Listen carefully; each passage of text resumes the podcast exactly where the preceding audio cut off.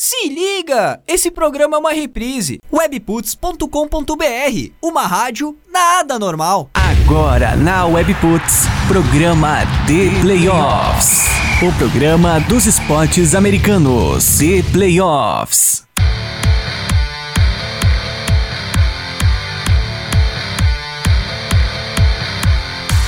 Webputs, uma rádio nada normal. Muito boa noite, gente. O The Playoffs na WP tá no ar. Isso aí, o programa dos esportes americanos, a parceria do portal The Playoffs com a WP, chegando para mais um, né? O último episódio, o último programa da sua temporada NBA. Pois é, e tem novidade chegando aí. Eu sou o Picles WP, meu Twitter, meu Instagram, e tá aqui comigo nos estúdios virtuais da WP para mais uma noite de NBA, a equipe de especialistas do portal The Playoffs, o Guilherme Rodrigues, né? O Biscoito o Piero Fiorelli, ou o charmoso Fiorelli, e o Ricardo Pilat. Boa noite, senhores, estamos ao vivo. Valeu, Pix, boa noite. Estamos no ar com mais um programa do The Playoffs aqui na Webputs, edição número 145. Sessão que é especial, daqui a pouco a gente vai explicar um pouquinho melhor, mas é a última da temporada NBA, né? Que a gente fazendo desde março, se eu não me engano. Teve aí a pandemia para atrapalhar não só o programa, mas é, tudo no mundo, né? E por isso essa temporada acabou sendo mais longa do que deveria, mas chegamos ao fim com o título confirmado do Los Angeles Lakers e vamos falar disso, do futuro dos Lakers, do futuro do Miami Heat e do futuro da NBA agora com off-season, free agency, draft, quando vai começar a próxima temporada, são muitos assuntos ainda pendentes que nós vamos debater aqui durante o programa. Eu sou o Ricardo Pilat, estamos aqui mais uma vez com a dupla que mais esteve na, nesta temporada de NBA aqui junto. Guilherme Rodrigues, o Biscoito, Piero Fiorelli. Começa pelo Biscoito, né? Que tá muito chato desde que os Lakers ganharam o título no domingo. Aliás, antes já tava chato, mas é, fazer o quê? Ganhou o título, tem que tripudiar, né, Biscoito? Ah, aqui eu já falei para vocês que título do Lakers é igual um entregador de pizza entregar pizza, como diria o Mario Balotelli. Então, tipo, é normal, assim, título do Lakers pra gente é normal. O torcedor do Lakers leva como normal o título. Eu sei que pra você do Knicks é um pouco difícil pro Piero, então ele nem vai saber o que. Pra ele, título e areia de Marte é a mesma coisa, porque ele nunca vai saber o que é. Então, é, para mim tá tranquilo, mais um título do Lakers, como esperado. Vamos seguir a vida, que é um dia normal. Biscoito nem começou e já começou, que é isso, cara? Ataques não, gratuitos. Porra? Gratuito, né? Contra um time que não tem nada a ver com a história, eu não falei nada. Irmão, aqui, tô ah. feliz. Tô feliz pelo co-irmão que mesmo ganhando com 17 títulos, continua menos valioso do que o Knicks na Forbes, que é o que importa mesmo. é, não, o valuation Knicks, do é- Lakers ali tá, tá pior. Tá pior, lógico. O time, para quem não sabe, né, você que está nos ouvindo, New York Knicks é a franquia mais valiosa da NBA já há trocentos anos, sabe Deus por quê, né, mas é a mais valiosa. Só de estar em Nova York já é valiosa. É Piero Fiorelli, que torce pro Suns, que não, nem isso pode dizer, né, Piero, porque o Suns tá, sei lá, em trigésimo das mais valiosas, mas e aí, o que, você tá, que você tá sentindo depois dessa temporada que chega ao fim? Ah, cara, tristeza agora, né? Porque a gente não tem nem data para a próxima temporada da NBA, então é um sentimento de tristeza, né? Parabenizar aí mais uma vez os amigos torcedores dos, dos Lakers e fazer esse programa aí de, de despedida da temporada. Vamos que vamos. Isso aí, é... além da despedida da temporada, não sei, a gente já pode falar aqui, né, Pix, também, como vai ser, já pode dar um. Claro, claro, um, podemos. Uma adiantada pra galera. Então, assim, para você que está nos ouvindo, esse é o último programa da temporada de NBA na Webputs e também o último dessa parceria com a Rádio Webputs, que é, tem novos projetos para a partir do ano que vem. Então, é, a partir de agora a gente encerra essa parceria entre The Playoffs e Webputs, mas nasce uma nova parceria entre The Playoffs e a WP Uncast, né, que é o serviço da, do grupo WP. O Pix vai poder explicar um pouquinho melhor daqui a pouco, mas vai, a gente vai continuar com os programas aqui em podcast, né, que você acompanha já. Muita gente acompanha em podcast, né, tá nos ouvindo no futuro. Então continuaremos com os programas em podcast tanto de NBA quanto de NFL e das demais ligas americanas, nos nossos canais de podcasts, produzidos em parceria com a WP Oncast.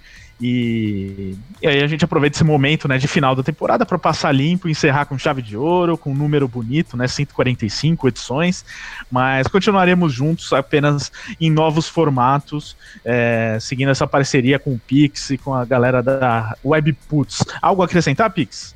Falou tudo. não precisa acrescentar nada, mas eu, eu dou uma palhinha rápida no intervalo, no pré-intervalo, sobre o grupo. O, o que é o tal do grupo que tu comentou aí, tem a WP Oncast, tem a Rádio Empresas. Uma palhinha rápida pro pessoal entender o porquê do grupo. Só isso.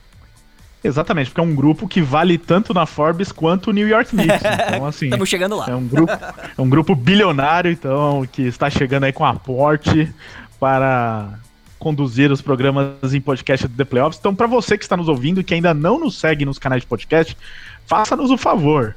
Siga lá no Spotify, no Deezer, iTunes, SoundCloud, é, Google Podcasts, no seu agregador favorito. E aí você vai continuar ouvindo todos os programas que a gente gravar aqui sobre NBA. A gente já vai combinar direitinho como vai ser durante a off-season, né? Até porque a gente, como disse Piero, nem sabe direito quando vai ser a próxima temporada.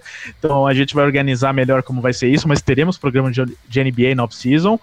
E também os GNFL que continuam, tanto no USA na rede, né? Que todo domingo está fazendo uh, o pós-jogo o pós-jogo do, dos domingos, né? De NFL, quanto também uma novidade, teremos uma live toda terça-feira sobre NFL live no YouTube do The Playoffs, youtube.com.br ThePlayoffsTV, que depois será publicada como podcast também. Então, se você prefere é, assistir ao vivo, vai lá no YouTube. Se prefere ouvir depois como podcast, é só nos seguir nos canais de podcast.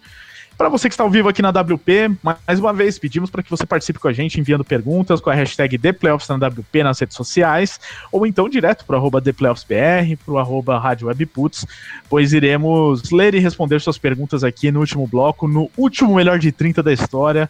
Esperamos que seja histórico também. E por fim, lembre-se de, para você que gosta de WhatsApp, de conversar com a galera que curte NBA, temos os grupos de NBA do The Playoffs que seguem a toda durante a off-season, né? Nada terminou, mas os grupos continuam lá com muito debate, pessoal é, sempre interagindo, criando novas polêmicas, então não falta assunto nos grupos de NBA do The Playoffs é só mandar mensagem para o 11 9 4666 8427 para você participar dos grupos do The Playoffs e por lá também você pode enviar perguntas e interagir durante o programa, porque a gente vai ler e responder as suas perguntas. É, agora sim, vamos começar aqui o debate. É, não tem como não deixar de falar um pouquinho dos Lakers no começo do programa. A gente já a gente já fez um programa, inclusive tá no YouTube também, a live do The Playoffs no domingo.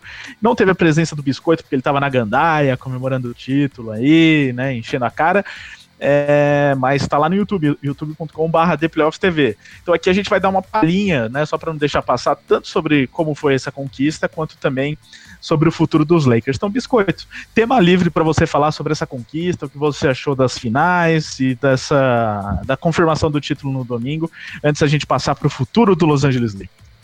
Cara, então, é, o Lakers ganhou um título, todo mundo já sabe, né? Eu tô muito feliz Opa, com isso. não sabia. é, não sei se vocês sabem, né? O Lakers ganhou um título, repetindo aí, que sempre vão repetir. Que é, o Lakers ganhou um título, mas sem brincadeiras, é, foi legal pro Lakers, né? Numa temporada de fato histórica em vários aspectos. O primeiro é porque o mundo viveu uma grande pandemia, a temporada pela primeira vez foi interrompida, mais ou menos, na, sei lá, quando tava 70%, 80% concluída, e parou por quatro meses para voltar agora em, no final de julho e, e, e o a NBA voltar de uma forma estranha, né? Sem torcida, é, numa bolha. Foi algo diferente. E foi legal pro Lakers, porque obviamente foi o ano da morte do Kobe, né? Assim, foi algo muito marcante, muito triste para muitos torcedores, incluindo eu, e acho que muitos fãs de basquete, porque o Kobe toda, se você assistia basquete nos anos 2000, o Kobe provavelmente seja seu jogador favorito, porque ele foi o, foi o nome daquela, daquela década. Então, e o Lakers foi um time que começou a temporada meio desacreditado, né? Até pela sua montagem, porque não foi um time que temporada passada esteve perto do título. Foi o, aliás, foi o primeiro time a ganhar um título não estando nos playoffs na temporada anterior. Então, é, era um time completamente desacreditado. Conseguiu uma troca pelo Anthony Davis, que pagou caro, é, perdeu muitas escolhas de draft, perdeu jovens promissores como Brandon Ingram, que até virou All-Star mas foi pro all-in e felizmente pra nossa alegria deu, deu certo, né? Então foi aquele time montado às pressas que o pareceu meio desencaixado, assim, porque o Lakers foi pegando os jogadores que tinham, foi o famoso fim da feira, porque o Lakers esperou bastante o, o o Kawhi Leonard até o sétimo, oitavo dia de, de free agency, mas ele acabou assinando com Clippers e o Lakers já não tinha mais muitas opções. E aí foi dando contratos, assim, pegou o Danny Green por 15 milhões, é, deu, pagou 8 milhões pro KCP e foi dando contratos mínimos e conseguiu, no fim das contas, montar um time muito bom. Eu acho que um grande mérito dessa conquista foi a escolha do técnico. O Vogel era um cara que estava desacreditado também na NBA, porque ele fez um trabalho muito bom no Pacers, mas fez um trabalho não tão bom no Orlando Magic, que é um time que, enfim, todo mundo conhece o histórico do Magic, é um time que não, nunca chegou lá, desde a da época que o Dwight Howard estava tava jogando lá, ele fez um trabalho ruim, e chegou no Lakers acreditado, inclusive com muita gente acreditando que o Jason Kidd ia terminar a temporada como técnico do Lakers, mas o Vogel desde o dia 1 ele falou, vamos ser uma grande defesa, e foi a defesa que deu o título pro Lakers, então acho que é uma, foi uma história legal pro Lakers, é uma história que você não conta pro, numa escola de negócios para falar, ah, como que você monta um time campeão? Você vai mostrar o Warriors, você vai mostrar o Raptor, mas o Lakers você não mostra, porque o Lakers foi aquele time que fez tudo errado durante uma década, e aí em um ano o LeBron James decide que quer jogar lá, no outro ano o Anthony Davis decide que quer jogar lá, e no ano, e no ano que o Anthony Davis decide jogar lá, é, os jogadores principais de outras equipes candidatas ao título se machucam, a liga para, enfim, tudo a história mais bizarra possível aconteceu e o Lakers conseguiu esse título. Então eu tô muito feliz com isso. Ô Piero, agora a gente já passando para a próxima fase, até porque você já falou bastante desse título no final de semana lá na live do YouTube. Você não merece ter que ficar falando disso de novo. Mas projetando o futuro, que é algo que a gente já falou um pouco aí na, próxima, na live também, mas vale a gente registrar aqui. É, o que você espera dessa montagem do elenco? Porque, assim, tirando o Davis e o LeBron James, assim, vários outros jogadores foram casos de contrato de um ano, é, contratos de meses, contratos mínimos. É, então, assim, é, a maioria dos jogadores ali vão ou renova ou os Lakers vão ter que buscar outra coisa, né? Você vê assim uma, um processo mais de renovação de quem já está lá ou talvez de uma renovação completa do elenco mesmo. Olha, eu imagino assim, eu acho que o Anthony Davis fica, né? Em teoria ele fica, né? A esperança do torcedor é que ele fique. A opção a é partir... é dele, né? A opção é dele, o player option é dele. E deve assinar a renovação, até porque os Lakers. Eu, eu duvido muito que os Lakers trocariam o que trocaram por um jogador que eles é, não tenham a mínima confiança que ele assinaria uma extensão, né? É um caso diferente dos Raptors, né? Porque os Raptors eles trocaram pelo Kawhi Leonard sabendo que ele poderia ficar só por um ano. Mas o Raptors não abriu mão do seu futuro. Abriu mão dos jogadores que já eram a realidade ali, já num, numa reta final do auge. DeMar DeRozan, por exemplo, o Poto, enfim. Não eram jogadores que definiriam o restante do sucesso da franquia. Pelo lado dos Lakers, não, né? Lonzo Ball, Brandon Ingram, Josh Hart, as um milhão de escolhas de draft. As escolhas de draft, tudo isso era o futuro da franquia. Então é um caso diferente do negócio do Kawhi. Por mais que o título vale muito, é, eu acho que assim, o fato do Kawhi não ter renovado não importa. Valeu a pena pro, pros Raptors. Pelo lado dos Lakers, eu não tenho tanta certeza se terá valido a pena caso o Anthony Davis não renove, entendeu? Porque aí você pode passar por um processo muito longo de renovação dos Lakers é, se, o, se o Anthony Davis não assinar com você. Então eu acho que os Lakers têm alguma garantia aí. E o restante do elenco foi o que eu falei um pouco na live também, sobre as especulações de de repente uma troca por Oladipo, essas coisas. É, os Lakers não tem muito o que trocar. É, você vai abrir ali pequenos contratos, tem a questão do Dwight Howard, por exemplo, eu acho que ele não vai topar um contrato tão pequeno, ele vai atacar essa free agent para tentar um, um, bom contrato, é, porque ele foi importante para os Lakers, então talvez o Dwight Howard você não consiga trazer de volta. A player option do KCP você pode ativar, então você mantém ele. É, o Danny Green tem 15 milhões, quem que vai pegar os 15 milhões do Danny Green? É, você teria que, de repente, pegar um Danny Green, mandar o Kuzma junto para um desses times que tem muito espaço, como o Atlanta Hawks, por exemplo, para você abrir esse espaço salarial e tentar atacar alguém na free agency. Então a minha aposta é que vai ser muito mais essa maturação desse elenco que já existe é, e uma tentativa de adicionar um ou outro jogador que pode ser interessante nessa free agency por, uma, por um salário mínimo. É, é, é essa pegada. Eu imagino um elenco para a próxima temporada dos Lakers muito parecido com o elenco de, da temporada atual. A não ser, como eu disse, você tenta despachar o contrato do Danny Green, mandando alguma coisa atrativa ao lado, que acaba sendo o Caio Kuzma, para tentar abrir, abrir um espaço ali para um contrato de 15, 16 milhões. Mas é, é, é, difícil você pensar em flexibilidade financeira dos Lakers. Então eu imagino que vai ser um time muito competitivo para a próxima temporada. Não acho que foi um, One Season Wonder, até porque o, vamos combinar, né? A gente fala que o LeBron James vai acabar há quanto tempo, né? Então, enquanto o LeBron James não mostrar que ele está em decadência, eu vou continuar acreditando que ele é o melhor jogador da liga. Então, por isso eu coloco os Lakers como um dos favoritos para a próxima temporada, mas com um elenco muito parecido com o da temporada atual. É, eu acho que o Lakers tem espaços para contratos mínimos. Dependendo de como fizer ajustes, ele consegue dar um contratinho para alguém, mas e até porque a gente vai falar mais à frente, não tem nenhum grande free agent assim que mudaria o Lakers. Acho que o melhor free agent que se encaixaria no Lakers seria o Joe Harris. Mas zero chance dele pro Lakers, porque ele vai, vai pedir um dinheiro que o Lakers não, não vai conseguir pagar para ele. Mas é um elenco que tem é, pouco espaço para evolução, eu acho. Porque são jogadores já maturados. Os jogadores dos Lakers que têm espaço para evoluir são, até pela idade, é, são Alex Caruso, o Kyle Kuzma e o Taylor Horton Tucker, que ele jogou um pouquinho no final da temporada, mas esse menino é bom. Acho que ele, ele pode, pode surpreender, mas o Lakers não tem muito espaço para fazer mudanças no elenco. E até porque, como a free agency agora é fraca, nenhum, nenhum desses times que disputou o título com o Lakers também vai fazer grandes mudanças. Todas as mudanças que podem vir são por trocas. Então, é, se o Lakers conseguir alguma troca boa, pode ser que as coisas, que as coisas funcionem pro, pro time sim. Por exemplo, o Oladipo ele é, é um cara que vale a pena o Lakers abrir mão de coisas. Por exemplo, um pacote com Danny Green, Kyle Kuzma, o Taylor Horton Tucker, de repente o Caruso e a escolha de draft desse ano, que vai ser a 27, 28 que o Lakers tem. É, vale a pena. Ah, se isso daí valeu o Oladipo, cara, troca na hora, porque o Oladipo vai ser o cara que vai resolver muitos problemas do, do time. Então é, o Lakers só vai conseguir melhorar esse elenco por trocas, porque acho que a free agency está muito ruim. Dos jogadores da free agency que já se manifestaram que não vão renovar contratos ou que já estão livres, o mais interessante para o Lakers acho que seria o Danilo Gallinari, que ele, que ele afirmou que nesse momento da carreira dele ele está escolhendo vencer a ganhar dinheiro. Então, isso pode ser um bom atrativo para o Lakers. Vai ser um jogador que com certeza melhoraria o time. Sonha com o Danilo Gallinari e termina com o Jeff Green. Essa é a minha aposta. Mas é capaz de ser campeão sonho. mesmo com o Jeff Green, né? Isso que é. Irmão, eu é, sonhava. O Jeff, Jeff, Jeff, Green mostrou ser competente. Vai ser uma versão para a próxima temporada do Marquinhos Morris. Pode ser. É, então. Eu sonhava com cada jogador na, na free agency, No fim das contas, assinou o LeBron, velho. Tá suave. É, então, exatamente. Com o LeBron e Anthony Davis, você não precisa querer muito mais que isso.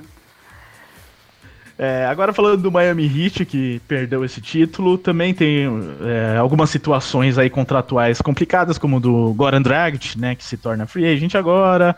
É, tem o, o Kelly Olynyk, que ele também tem uma player option, né? Não, a gente não sabe se ele vai renovar, o Jay Crowder, mas assim, vai manter o, Jimmy Butler, que tem contrato longo, é, e esse núcleo jovem que meio que é, se formou muito mais rápido do que todo mundo esperava, com alguns jogadores até inusitados, como o Duncan Robinson, Kendrick Nunn.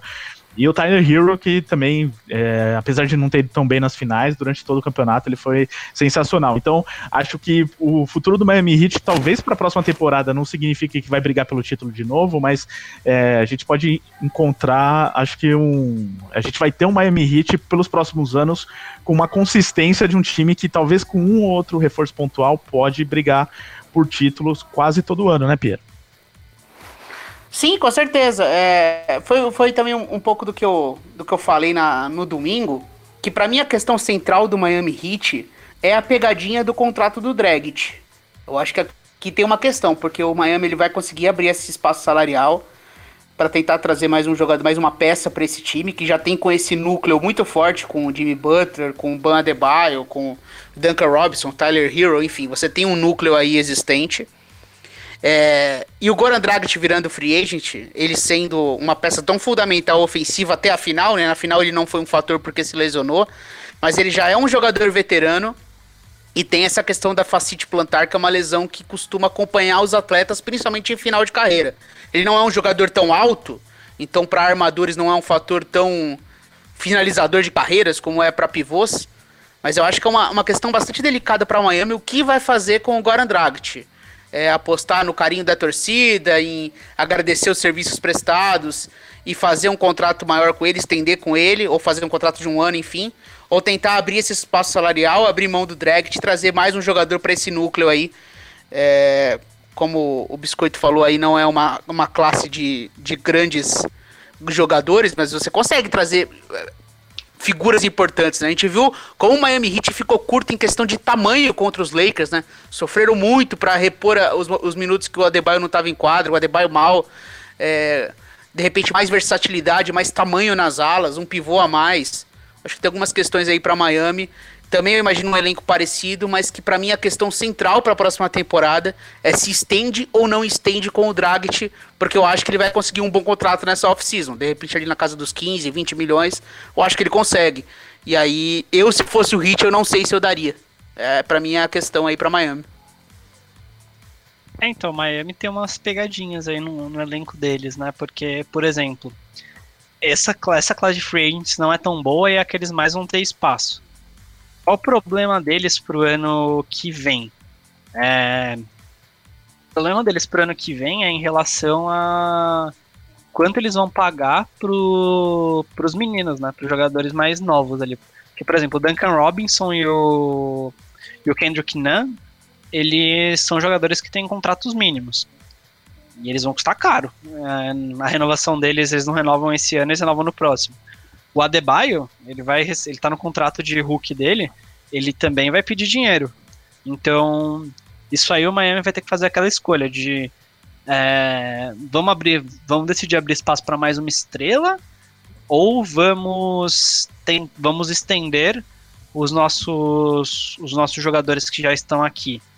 Então o Miami vai sofrer, vai ter que tomar algumas decisões. Eu acho que nesse meio do caminho, talvez alguns nomes que eles não queriam que fossem embora podem ir embora porque eles vão receber propostas melhores. Por exemplo, um jogador que foi muito importante para o time nessa temporada e também é contrato expirante agora é o Jay Crowder. E ele já declarou que ele quer um contrato de longo prazo. Ele falou que a intenção dele é assinar um contrato de longo prazo. Mas será que o Miami tá afim de pagar um contrato de longo prazo para ele? Porque certamente não vai ser barato. Ele ganha hoje na casa dos 7 milhões pelo que ele jogou, ele vai exigir bem mais. Então, aí de repente você aí, aí você carrega isso. Aí o Dragic acho que é um cara que pode o Miami gastar uma grana para fazer um contrato de um ano com ele sem problema algum, sem interferir os planos do ano que vem. Mas aí no ano que vem vai ter, o, vai ter que renovar com Kendrick Nunn, com Duncan Robinson e com Adebayo. Eu acho que pelo menos um desses o Miami vai ter que deixar sair. Porque eles vão, eles vão pedir dinheiro e e aí, se o Miami tiver o plano de assinar com uma segunda estrela do nível do Butler, que exige um contrato máximo, eles não vão conseguir renovar com os três. Então, o Miami tá numa situação boa, mas é aquela situação que uma decisão errada, um contrato de 20, 25 milhões por ano com Whiteside pode ferrar tudo. Então, o Miami tem que escolher bem os jogadores que ele vai renovar. E tem até os boatos, Biscoito, que a gente também comentou na live, mas eu queria a sua opinião, do Piero também sobre isso mais uma vez. É, aqueles boatos tipo de Antetokounmpo, coisas desse tipo, assim, que seria via troca agora, né? E aí teria que despender de alguns desses jovens ah. talentos, fazer mais ou menos o que o Lakers fez para trazer o Anthony Davis. É, você acha que seria uma boa ou é muito arriscado para tentar fazer um negócio desse agora? Então, o problema do Miami é que o Miami não tem escolha de draft para trocar, né? Acho que, se eu não me engano, até 2025 o time não escolhe no primeiro round. Então, é um pouco complicado uma, é. uma troca. Assim, você trocar por uma estrela, dado que o time provavelmente exige o futuro. E os jogadores do, do time. O único novinho de verdade é o Tyler Hero, que tem 20 anos. O Kendrick Nunn e o Duncan Robinson, que eles acharam meio. Tipo, tava jogando bola ali na, na, na praia de Miami. Eles falaram, cola aí pra, pra jogar basquete. Eles são são jogadores com pouca experiência, mas eles não são tão novos assim. O Kendrick Nunn já tem 25 anos e o Duncan Robinson já tem 26. Então não é aquele cara que você vai construir o futuro nele. Então, assim, o pacote do Miami pro Bucks com certeza teria que envolver o Adebayo, eu acho. Sim, com certeza. E, e aí você vai perder o Adebayo para conseguir o Antetokounmpo e como você vai montar o resto do time. Então, é um pouco difícil, assim, mas o Miami tem que Miami é aquele time que ele tem muitas possibilidades nesse momento e por ter isso é um pouco difícil, porque você tá um movimento do título, mas também tá um movimento do abismo. Então, tá numa situação muito. É boa porque é o Pat Riley, Pat Riley que tá lá, um cara que dispensa apresentações, mas é, Miami tem que tomar cuidado. É, pra trocar por uma estrela você tem que ter um pacote ali com todos esses caras incluídos.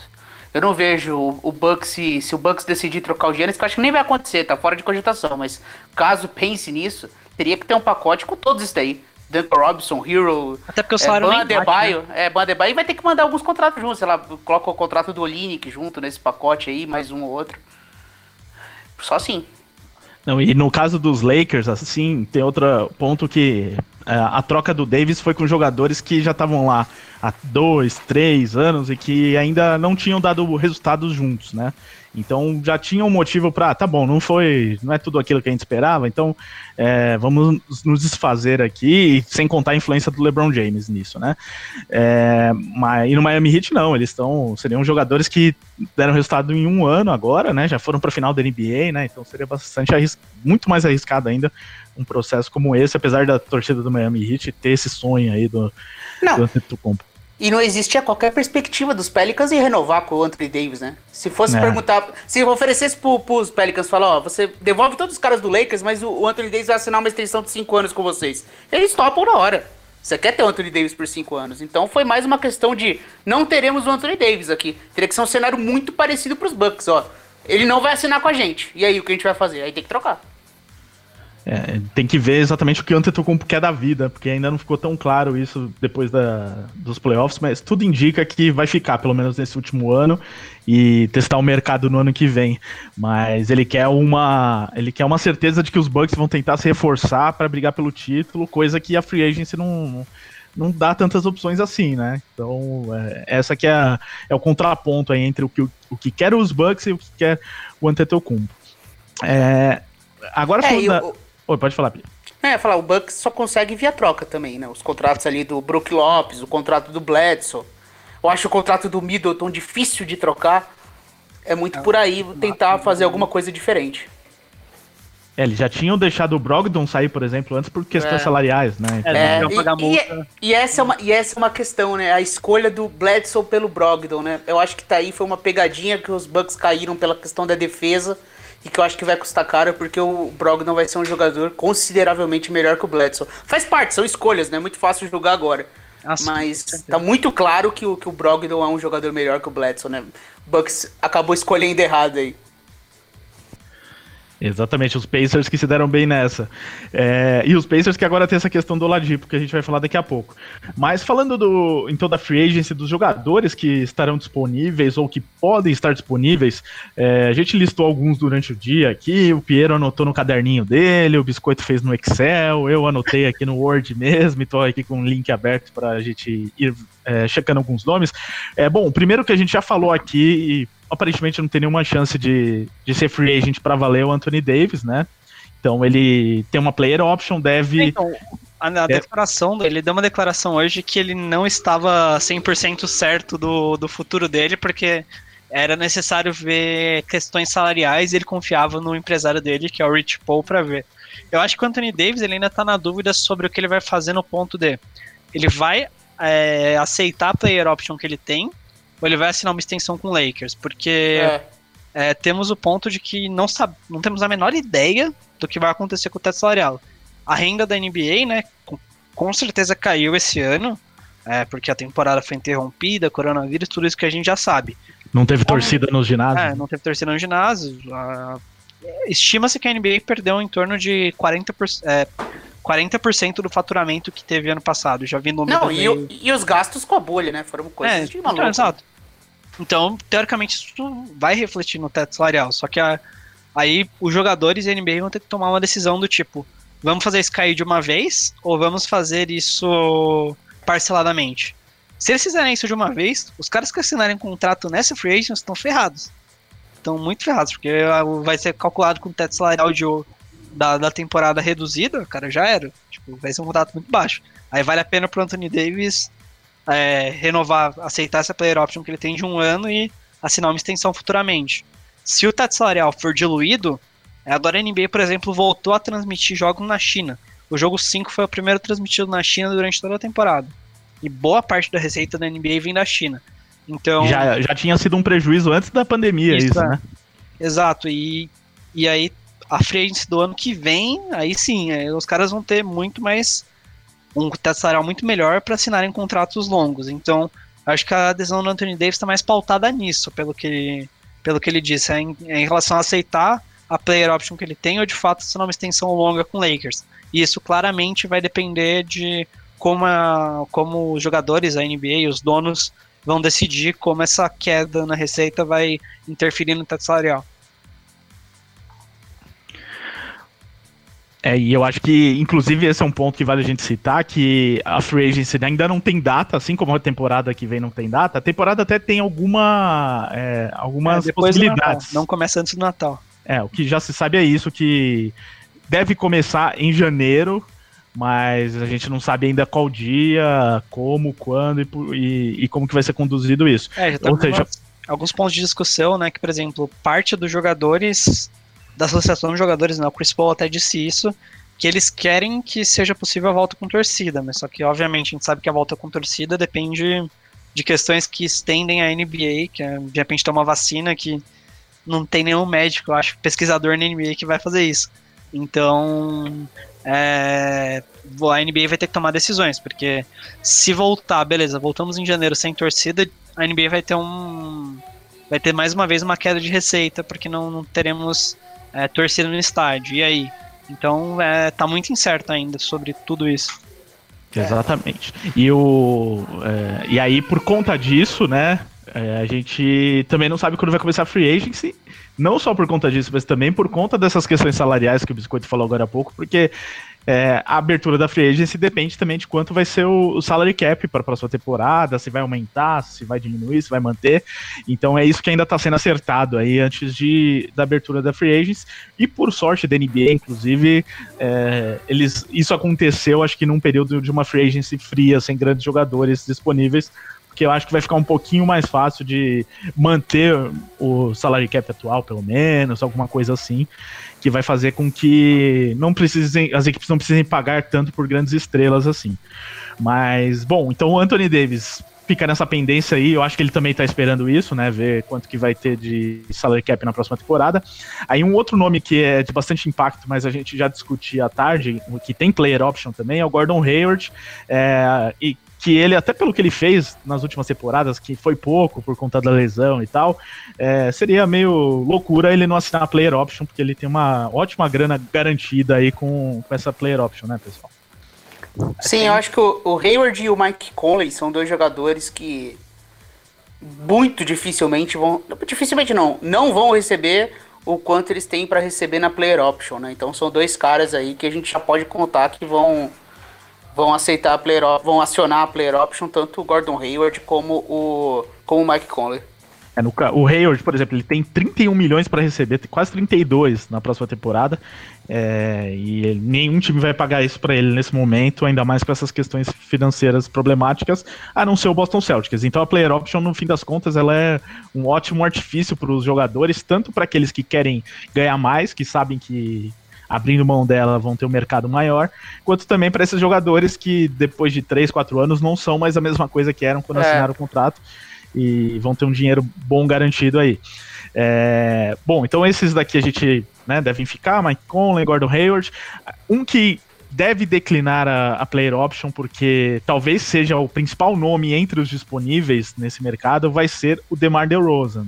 É. Que também não, não vem naquele auge dele, né? Naquele grande momento, né? Que o pessoal falava que ele pipocava nos playoffs, mas que pelo menos na temporada regular ele jogava bem. E é, tá bem longe disso, mas parece, não sei se vocês concordam, que vai ser aí o, o principal nome, pelo menos o nome, né? A, a marca DeMar DeRozan talvez seja a maior entre os disponíveis, mas isso não significa também que vão pagar tanto por ele. É, o jogador pro Knicks dar um contrato máximo e fazer desse Não, não, não, não, melhor não, melhor É, não. claramente ele. É, acho que o DeRozan, ele. Cara, ele tá com 31 anos, ele tem esse estigma com ele de ser o perdedor, né? Porque o Raptors ganhou. Ele jogou no saiu, Raptors né? a carreira toda dele, no primeiro ano que ele saiu, ele- o Raptors ganha. É, ele também tá numa fase de carreira que ele basicamente é o último contrato que ele vai poder assinar sendo um grande jogador, né? Porque ele já tem se ele assinar um contrato, por exemplo, de três anos, acho que ele já vai estar tá numa fase bem declinante quando acabar esse contrato. Então, talvez seja a última chance dele fazer dinheiro. E, mas só que ele, obviamente, vai ter que escolher entre vencer e fazer dinheiro, né? Porque os times que têm condição de pagar pagar muita grana para ele não são times que vão disputar o título com certeza.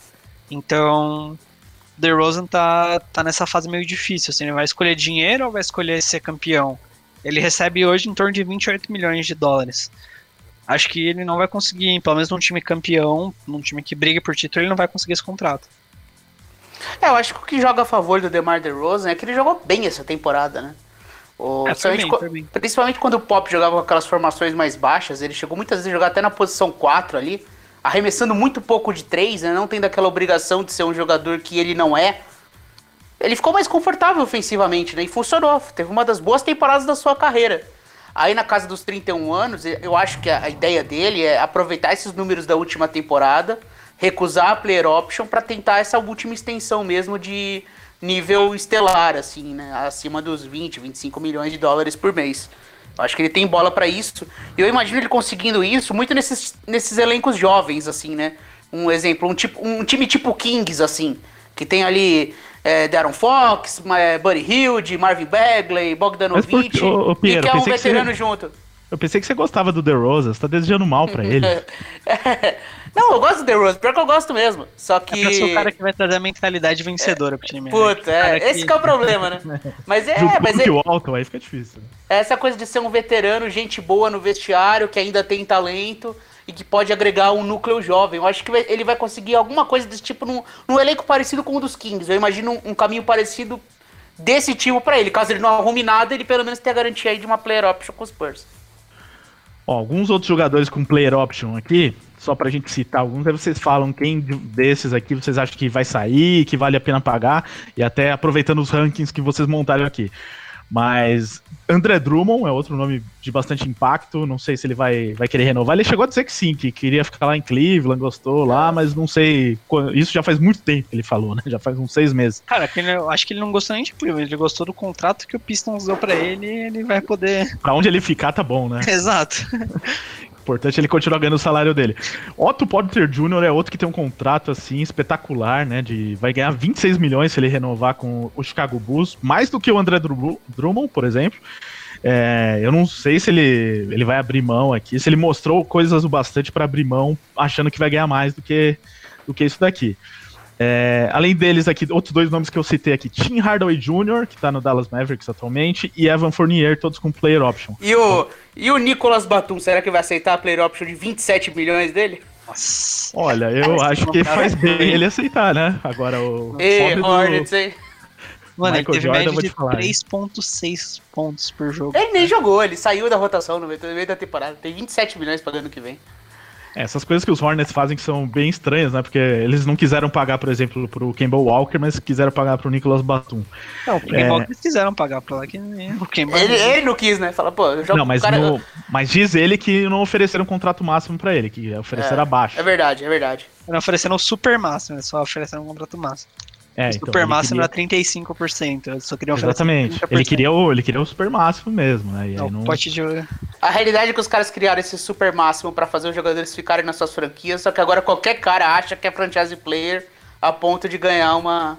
Um super máximo. Um super máximo, esse é o problema, né? E o Kemba é muito bom, mas não é um jogador de super máximo, né? Então é impressionante os contratos aqui dessas player options. Por exemplo, James Johnson no Minnesota Timberwolves tem 14 milhões para player options. É, é, estamos no último ano daquela off-season que aumentou, que esperavam que aumentaria o, o, o cap, né? Aumentou não, no primeiro ano é. e depois no ano seguinte não aumentou quantos times esperavam. É. E aí, esses contratos tipo Solomon Hill, Kelly Olynyk, Nicolas Batum, todo mundo tá nessa mesma off-season, que tá acabando agora.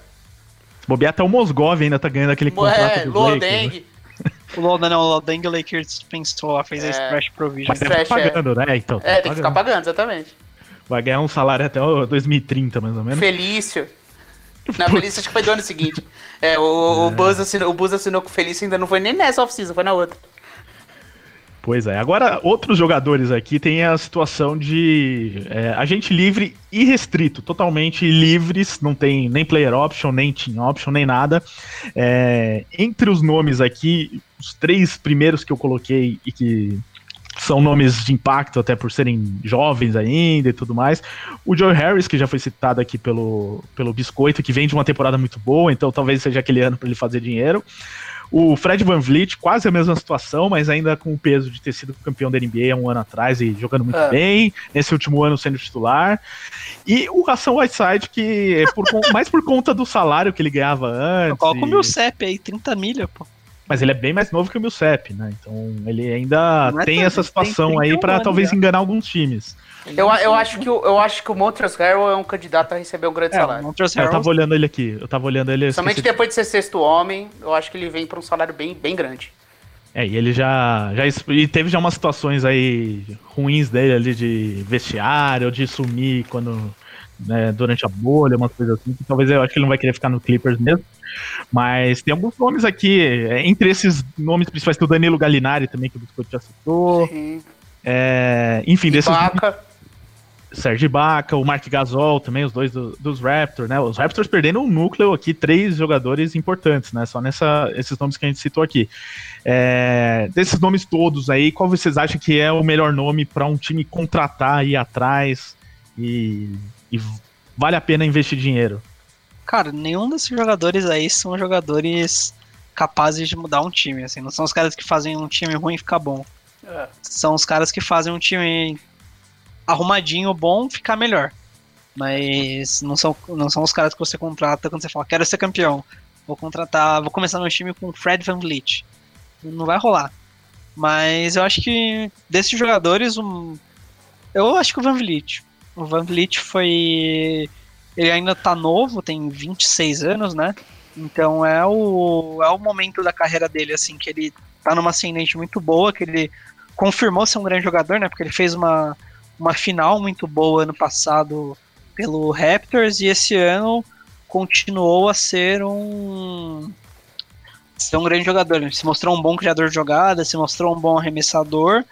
E eu acho que ele é o cara que se você falar, ah, meu time, meu time é arrumadinho, precisa de um cara que tire a mão do meu franchise player, tira a bola da mão do, do meu franchise player por um tempo, consiga comandar os reservas, eu acho que ele, ele é o cara desses nomes, acho que ele é, ele é o melhor. Você acha ele um, um, jogador que dupla bem com o Trey Young?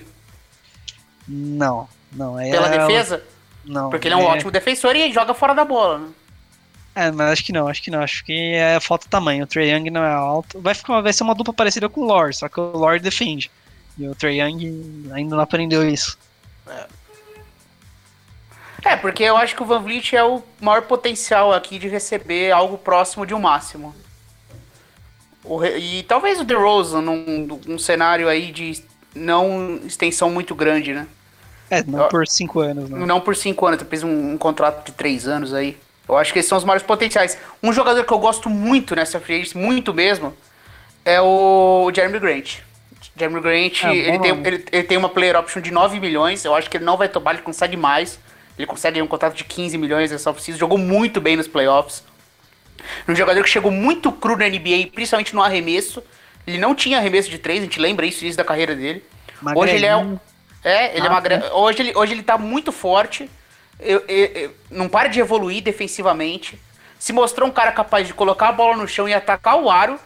Foi um, um refúgio ali do, do, do, dos principais jogadores dos Nuggets, né? Em alguns momentos colocava a bola na mão dele, ele conseguia criar alguma coisa. Ele, óbvio que não é um criador primário, mas complementa bem. E com esse arremesso evoluindo no nível que evoluiu de uma temporada para outra, ele é o, ele é o, o ala perfeito para NBA moderna, né? Então acho que esse é um cara que é, qualquer franquia, é, qualquer franquia que quer ter um jogador ali na casa dos 15, 16 milhões precisa de um ala, ele é o nome. Ele é o nome, é, é o, o Jeremy Grant, acho que é um cara que vai ser bem cotado também nessa off-season. É, como a gente pode ver aqui, tem mais nomes assim com incógnitas, jogadores veteranos e tal, do que jogadores que realmente é, vão balançar e, muito o mercado. E o, e o Dwight Howard? Perguntar pro Biscoito, o que, que, ele acha? Cara, contrato mínimo. Eu acho que o Howard não vai conseguir um contrato grande, não. Mas ficando não, nos Lakers? Ele já tá. Eu renovaria com ele no Lakers, mas eu acho que ele não consegue um contrato grande, não. Ele já tá com 34, 35 anos, né? Ele é um ano mais novo que o LeBron, né? Então ele tá, vai fazer 35 anos. Ele, ele não vai receber um contrato grande, não, cara. Será que ele não consegue um, contratinho tipo do DeAndre Jordan nos, nos Nets? Não, Só que ele tem que ter amigo, né? É, o Dwight Howard não tem muitos amigos, cara. Então, uma, são uma, um Agora talvez tenha, né? O LeBron lá deve ter feito amizade com ele. Exato, ele tem amizade no Lakers, aí fudeu, né? É, já tá bom, ali. mínimo pra ele. Primeira vez na carreira que ele fez amizades. Inclusive, mandaram aqui no grupo do The Playoffs agora uma imagem muito importante mostrando aqui é, percentual de arremessos de três pontos nas, nas finais. Tá aqui, Danny Green, 29%. E Dwight Howard 100%. Acho que ele tentou uma, acertou, né? No... É, não, exato. Do logo ainda, hein? Do, do meio da quadra ali. O logo Howard, é verdade. Nossa, não, eu é. já, tava, já tava um pouquinho bêbado aquela ali. Eu joguei esse cerveja foto, demorei. Ali ele veio o título, né? Não tem ali, Nossa, eu, eu, eu tava falando pro Tigre, a gente tava com uma tequila assim no, no copo. Eu falei, cara, vamos beber quando um jogador do. Um jogador aleatório do Lakers fizer uma cesta. Eu tava querendo que fosse o J.R. Smith, mas o J.R. Smith ele começou a beber antes que eu. Então porque ele já já tirou não, a camisa entrou, ali, já. Entrou o Dudley também, é. então tinha vários. Eu falei, pô, quando um desses caras fizer uma bola de 3, a gente comemora. E o do Hard fez uma bola de 3, eu tomei uma tequila ali. Fiquei Aliás, eu fiquei muito feliz com o Dudley campeão da NBA, cara. Esse cara aí. ele foi ele bom é um por um tempo no Suns, mas depois ele virou um jogador folclórico da liga. As provocações dele ao Ben Simmons eram uma das coisas mais geniais que existiam. Pô, Aqueles confrontos Nets e é muito engraçado, cara. Sigam o Jared Dudley no Twitter, ele é, é muito engraçado. Cara, aquelas provocações ao, ao Ben Simmons, dando risada quando era o airball. Era, era genial, cara. Tipo, você é ruim, você não chuta de três, eu não preciso te marcar. Tipo, é o Dudley falando, A gente é. pula por cima daquele gordinho, velho. Mas... Muito engraçado, né? Não, é, e é, você citou um ponto que eu ia falar, Biscoito, porque o, o, Lakers acumula alguns dos jogadores com o pior porte de jogador de basquete que deram certo na vida, como o Dudley, o Caruso. Já viu o Caruso sem camisa? O cara é mó forte, velho. Ah, forte, nossa, tem uma imagem aí que saiu, né, da comemoração, que assim, muito sensual a foto, inclusive. Não, o Carlos é lindo. Que homem. Ah, sensacional. Agora, só para não deixar passar aqui, a gente combinou antes que não ia falar dos agentes livres restritos. Mas eu vou citar só dois nomes aqui para o é. pessoal ficar ciente, né? Para quem não sabe, agente livre e restrito quer dizer que o cara ele não tá totalmente livre. Os times, outros times podem fazer propostas, mas os times atuais podem igualar essas propostas. Então, os dois nomes aqui, vou citar mais um aqui, três nomes que tem bastante impacto aqui nessa lista são o Brandon Ingram nos Pelicans, tudo indica que deve ficar. É. O Bogdan Bogdanovic, que é do Sacramento Kings, né? Não confunda com aquele que é do Utah Jazz. E o Chris Dunn, que outro dia foi um, uma escolha top 5 aí do draft e que também vai ser dos Bulls. Desses aqui, qual tem mais chance de sair para vocês pra gente fechar o bloco? Bogdanovic, Cara, que é, inclusive Bogdanovic. recusou uma extensão, né? Era uma extensão de 45 milhões por 3 anos, né? Que ele recusou. Então ele não aceitou um contrato de 15 milhões. Então o Bogdanovic é um cara aí pra gente ficar de olho. É, eu acho que o Bogdanovic mesmo. O Ingram, obviamente, ele vai receber uma extensão máxima do Pelicans, não tem nem papo. Um moleque de 22 anos foi ao, foi ao Star, então, tipo, ele vai receber a extensão máxima. O Pelicans é. não vai deixar ele sair assim. E o Chris Dunn não vai ter muito, muitos interessados nele a fim de dar dinheiro para ele, assim. Porque ele não virou o que. Não é, nada, né? É, o que esperavam que ele fosse virar. É, até por isso, talvez, se vier uma proposta para ele, é capaz do Bulls nem cobrir, né? Tipo, ah, beleza, falou, é, se leva for ele. com muito dinheiro, com certeza o Bulls não cobra. Tá. Exatamente. Bom, mas a Free Agency a gente vai continuar acompanhando e... aqui durante os podcasts. Então, então a gente chegou à conclusão que o Knicks termina a off-season então com DeRozan, Dwight Howard e Carmelo Anthony, é isso? Exato. Não, vai ser o, vai ser o Russell Whiteside no lugar do Dwight Howard. Russell Whiteside e Carmelo Anthony são as duas estrelas que chegam da off-season pros Knicks. Não, se eu fosse os Knicks, um que eu buscava de volta é o Marcus Morris, que foi muito bem lá e ele Dá mais 10 milhões pra ele por um ano. É, dá. Os Knicks, a única coisa que a gente não tem problema nesse momento é sala de cap, tá? Livre. Tá Aliás, o, o, elenco de apoio dos Clippers terá que ser refeito, né? Porque sai Red Jackson, Harrell... sai Marcus Morris, sai Montrezl Harrell. Sai, vai sair bastante gente. Sai já Michael, sai já Michael Green, sai mó galera. Então é um, é um processo, é uma reconstrução do elenco de apoio dos Clippers, né? Será que o Keith topa outro contrato mínimo? Cara, eu queria, eu gosto do Mark Morris. Ah, o, ele eu acho que ele recebe também. dinheiro. Ele eu acho que ele recebe dinheiro. Eu gostei, eu gostei dele no jogo 5. Meu irmão, o Marquinhos mais importante, eu gosto, gosto dele. Tem que renovar. É. É, lembro que ele. Eu lembro quando ele brigava com o Jeff Hornacek no banco, partia pra cima do técnico. Ah, ele tem um caráter maravilhoso. É, Dois Família irmãos. Morris né? ali só. Família Morris é Só maravilhosa. gente boa. Eles Mas ele jogou bem, ele foi, ele foi bem importante sim pros Lakers. Agora, tirando a brincadeira, ele. Eu não gosto muito dele, não, mas ele jogou bem. Eles poderiam ser um personagem de Breaking Bad, que tem vários gêmeos aparecendo, coisa assim. Seriam os dois ali, vilões da família Morris. Bom, pessoal, a gente vai aqui pro intervalo. Intervalo nada normal da Webputs. O Pix vai cuidar aí, vai falar um pouco mais do nosso, da nossa transição aí para os próximos programas. Na volta a gente fala um pouquinho de draft também, porque o draft pelo menos tem data, né? Ao contrário da Free Agents. E também tem o último, melhor de 30 aqui da temporada e dessa parceria The Playoffs e Webputs. Pix, segue aí, por favor.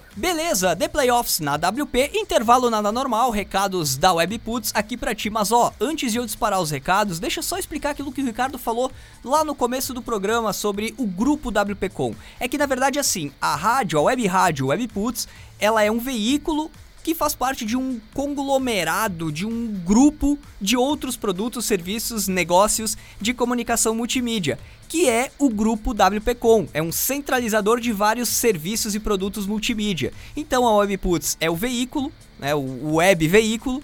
A gente tem também o serviço de produção e gravação de áudio, que é a WP Oncast, e a gente tem a WP Rádio Empresas, que é a criação de rádios personalizadas, rádios exclusivas para empresas, para negócios, qualquer empresa, qualquer negócio de qualquer ramo. Grupo WPcom por isso, gente, um conglomerado de produtos, serviços, negócios de comunicação multimídia. Entre esses três, a gente tem outros produtos a serem lançados ainda em 2020. Por isso, desse, dessa mudança de formato de operação aqui na Webputs. Então, a Webputs ela tá deixando de ser uma web rádio no estilo tradicional de rádio que a gente está acostumado a ouvir desde sempre, tá? Para trazer um novo formato de rádio. As redes sociais da Webputs, Twitter, Facebook, Instagram, Rádio Webputs e o YouTube Webputs TV vão continuar nativas, gerando conteúdo. Com um pouco menos de frequência, mas vai continuar gerando um conteúdo. Então te inscreve lá no canal da WP no YouTube, Webputs TV, segue as redes sociais da WP, curte a página Rádio Webputs, enfim, que a gente vai continuar te alimentando com conteúdo, com novidade. Então olha só, o programa The Playoffs na WP ele deixa esse formato ao vivo para receber um formato mais voltado ao podcast. Então não tem WP envolvida, né? Não tem Rádio Webputs envolvida. Agora vai ser um novo podcast do portal The Playoffs. Mas a Rádio Webputs vai continuar trabalhando só que de um jeito diferente, um jeito novo de rádio. Tá convidado, tá convidado a acompanhar. Mas agora também, aproveitando, acompanha e participa. 11 94666 8427 é o WhatsApp do The Playoffs ou também pela hashtag The Playoffs na WP lá no Twitter. Recados, agora sim, recados da Webputs e a gente já volta. Programa The Playoffs. Podcast é uma tendência. Muitas pessoas procuram produtos de áudio para se informar, se divertir e até para conhecer novas marcas. Chegue na frente, coloque seu podcast no ar com a WP Oncast. Estúdio equipado e preparado para gravação presencial ou à distância. Equipamentos específicos e a inteligência estratégica de quem vive o mundo digital. Use o podcast para promover produtos, serviços e fortalecer o relacionamento com o seu público. WP Oncast, o seu podcast no ar. Entre em contato pelo fone ou WhatsApp 5499620 5634 ou pelo site wpcom.rs barra oncast. Você sabia que um ambiente com seleção musical personalizada aumenta o consumo em até 21%? E com anúncios de promoções, descontos, produtos, serviços e tudo que sua empresa tem de melhor, esse número pode ser ainda maior? Conheça a WP Rádio Empresas, uma ferramenta desenvolvida para você explorar ao máximo seu som ambiente. Use a programação da sua rádio exclusiva para promover o que você quiser, além de fortalecer o relacionamento com seu cliente e aumentar o seu faturamento. WP Rádio Empresas. Saiba mais entrando em contato pelo fone ou WhatsApp 5499620 5634 ou pelo site wpcom.rs barra Rádio Empresas. Tá rolando The Playoffs na WP. A WP preparou mais uma pra ti que curte as clássicas, aquelas que fizeram a trilha sonora dos anos 2000. Todos os sábados, das 4 às 6 da tarde, Putz Cassete. Duas horas com as músicas que marcaram a virada do milênio. Putz Cassete, sábados a partir das 4 da tarde, só aqui na Web Putz. Se liga! Esse programa é uma reprise. The Playoffs na Webputs. É isso aí, The Playoffs na WP de volta. Jogo rápido, os recados aqui são rapidinhos. Ricardo e equipe The Playoffs, estou passando a bola para vocês pro melhor de 30 e o segundo bloco do programa. Estamos de volta. Valeu, Pix. Antes da gente falar então do. Falar não, antes da gente passar pro melhor de 30, na verdade, é... falar aqui um pouquinho do draft também, né? Que tem data marcada, vai ser no dia 18 de novembro. Então, daqui a um mês, né? Tem pouco tempo até, as equipes já estão liberadas para nos próximos dias começarem a receber os jogadores pessoalmente para entrevistas, treinos, né? Algo que estava em dúvida se ia acontecer ou não por conta da pandemia. É, então tem algumas regras, mas vai ser possível isso.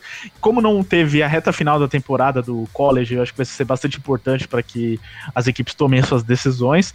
É, apesar que vários jogadores importantes nem jogariam né, nessa reta final, como por exemplo o James Wiseman, porque ele tomou uma punição lá de Memphis, que a gente pode falar daqui a pouco e não jogaria a reta final da temporada do college.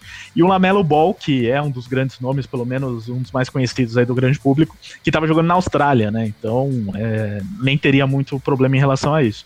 De qualquer maneira, é, vai rolar o draft, deve ser virtual, né? Então, assim como foi o da NFL, de, da MLB, outras ligas, comissário em algum lugar com algum estúdio de TV anunciando os nomes, é, todos os dirigentes nas suas casas ou num QG ali dos times, mas tentando tomar as, as medidas de precaução, e os jogadores também nas suas casas, com as suas famílias, com um vídeo lá, uma webcam. É, eu achava que ia ser pior do que foi, pelo menos quando eu vi o da NFL. No final das contas foi até bem divertido. É, então acho que isso não vai ser um problema.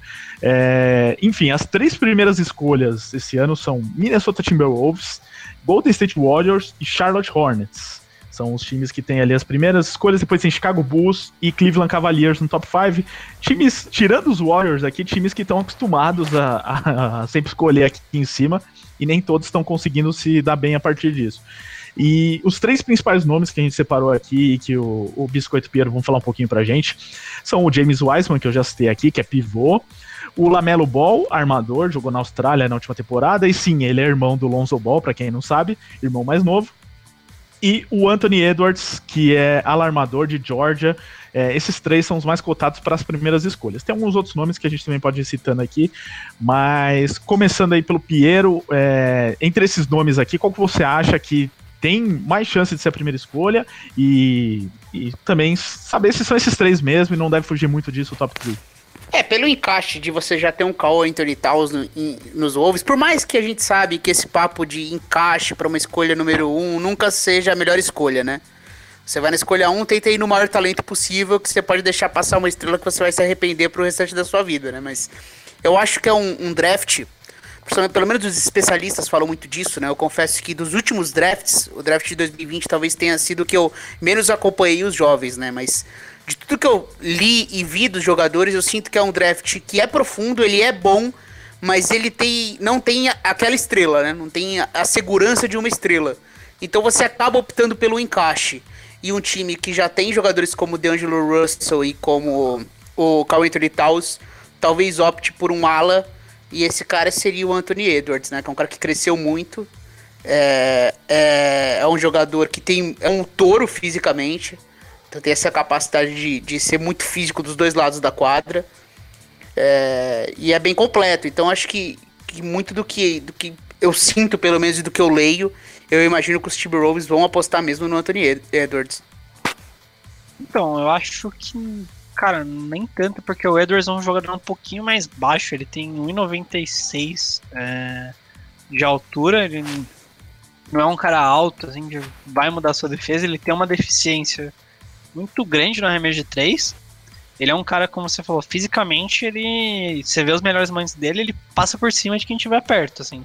O ele menino é muito, é muito forte. forte. Ele, ele é mais pesadinho, ele é mais forte.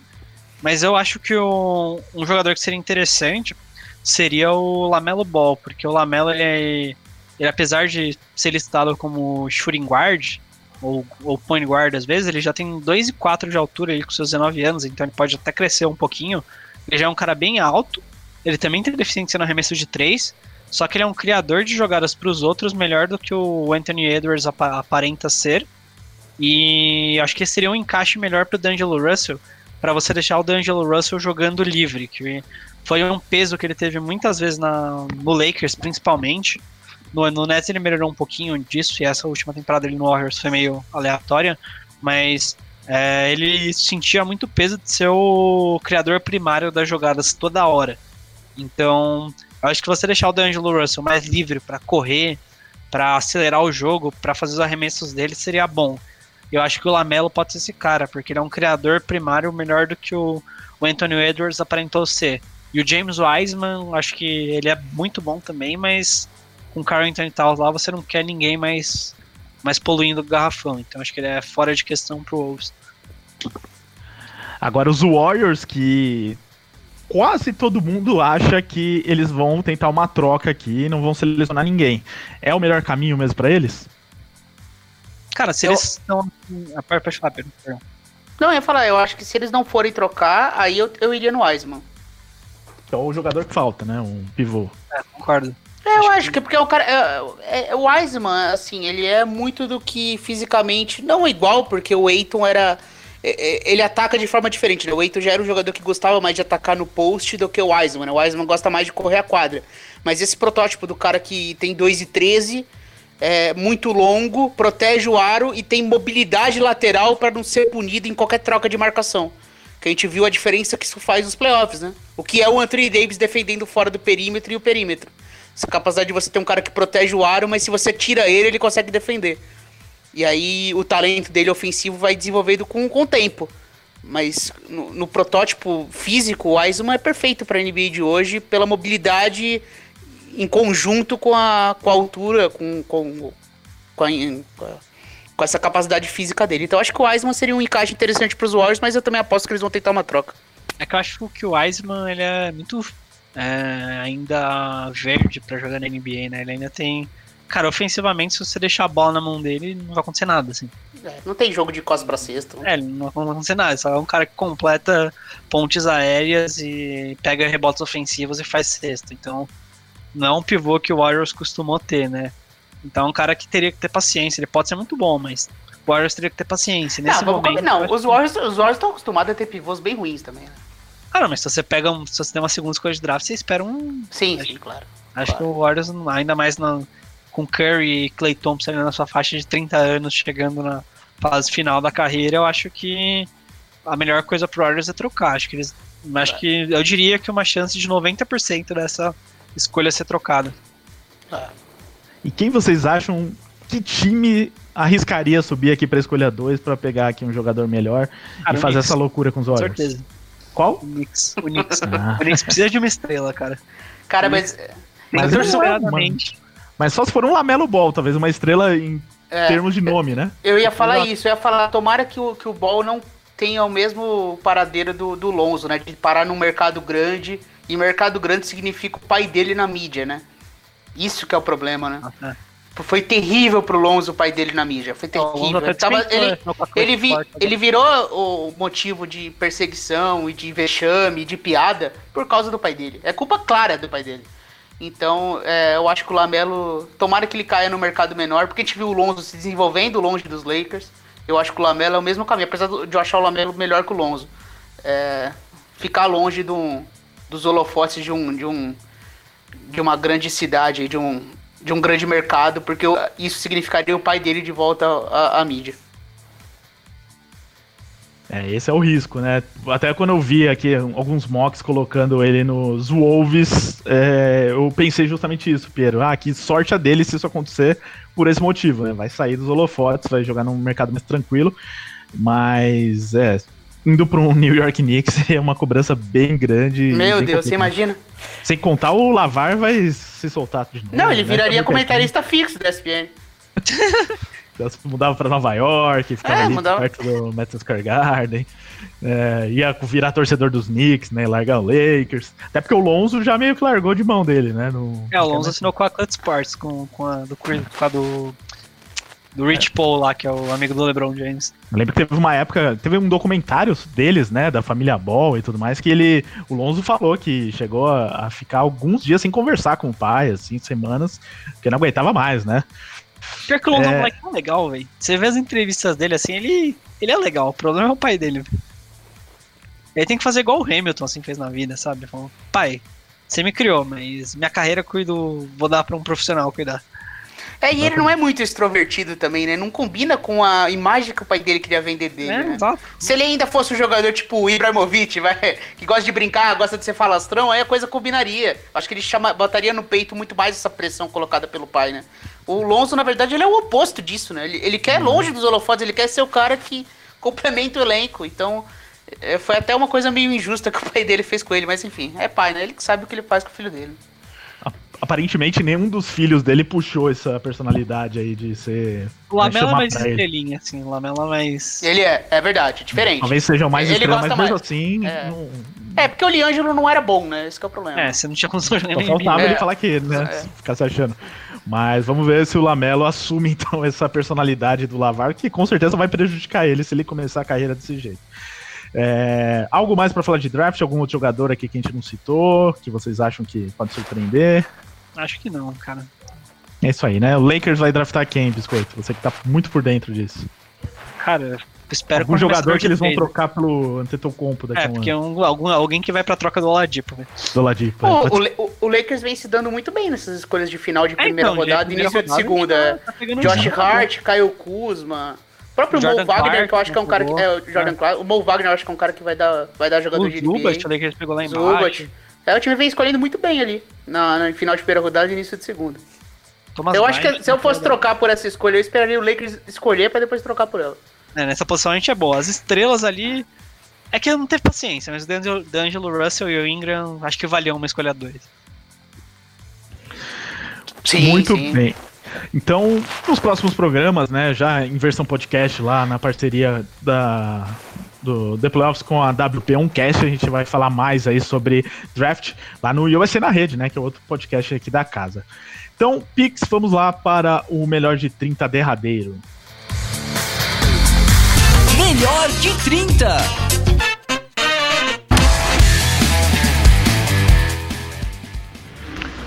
Muito bem, melhor de 30, né? Já que é a última vez que a gente vai fazer aqui. Quem sabe volte um dia, né? Em alguns dos nossos programas e tudo mais. É, mas foi um grande sucesso aí. São perguntas que vêm da nossa audiência pelo FAQ The Playoffs. E a gente responde aqui em até 30 segundos. E tem até bastante pergunta aqui. Vamos ver aqui o que dá pra gente responder do que veio até agora. É, vou começar aqui com o Marcelo Carvalho, que é de Jundiaí. Ele quer saber aqui, vamos ver para quem é essa pergunta. É, Piero Fiorelli, qual dos times vai se beneficiar mais com o draft? Assim, vários podem se beneficiar, né? Mas cita um aqui que você acha que pode aproveitar muito bem esse draft, que vai, sei lá, selecionar o jogador que vai mudar a história da sua franquia, ou que tem muitas escolhas.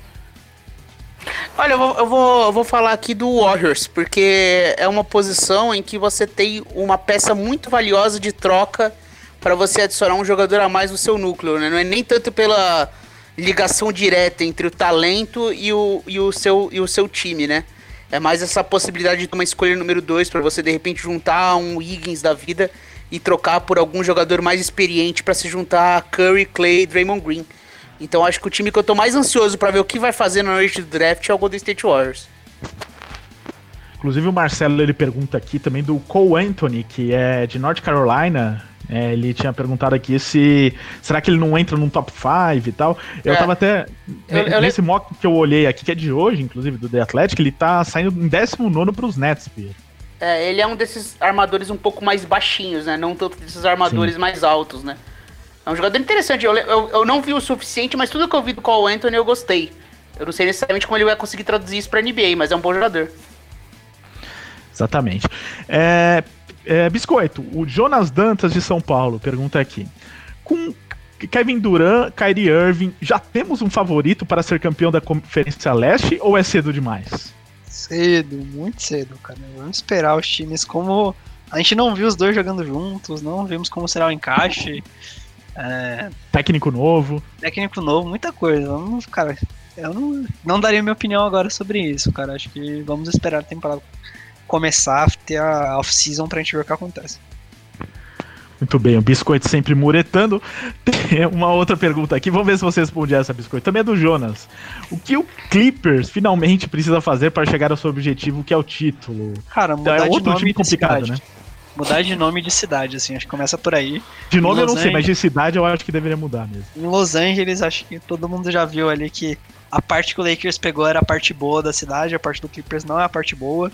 Então, mas, cara, acho que o Clippers tem que começar escolhendo um técnico bom. Acho que esse é o começo pro Clippers ganhar um título ou não.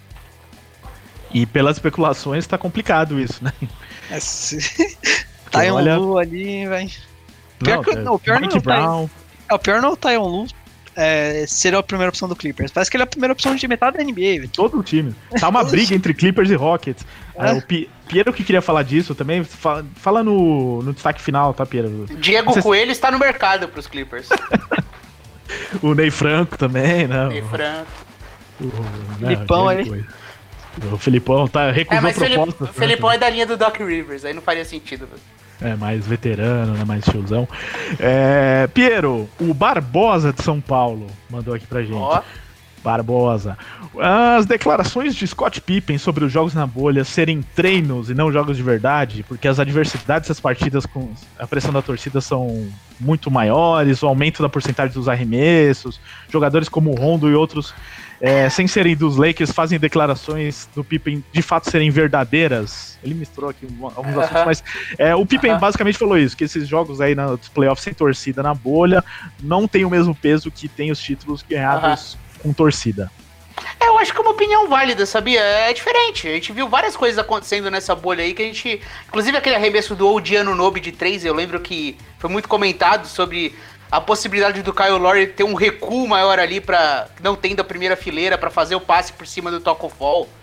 Eu, eu acho que assim, o fato de você não ter a torcida, até o ambiente criado, você não ter viagem, é um outro cenário. Eu acho que não diminui em nada o título. É, Eu não acho que tem que ter asterisco nem nada disso. Mas é um, é um tipo diferente de basquete do jogado naturalmente, com.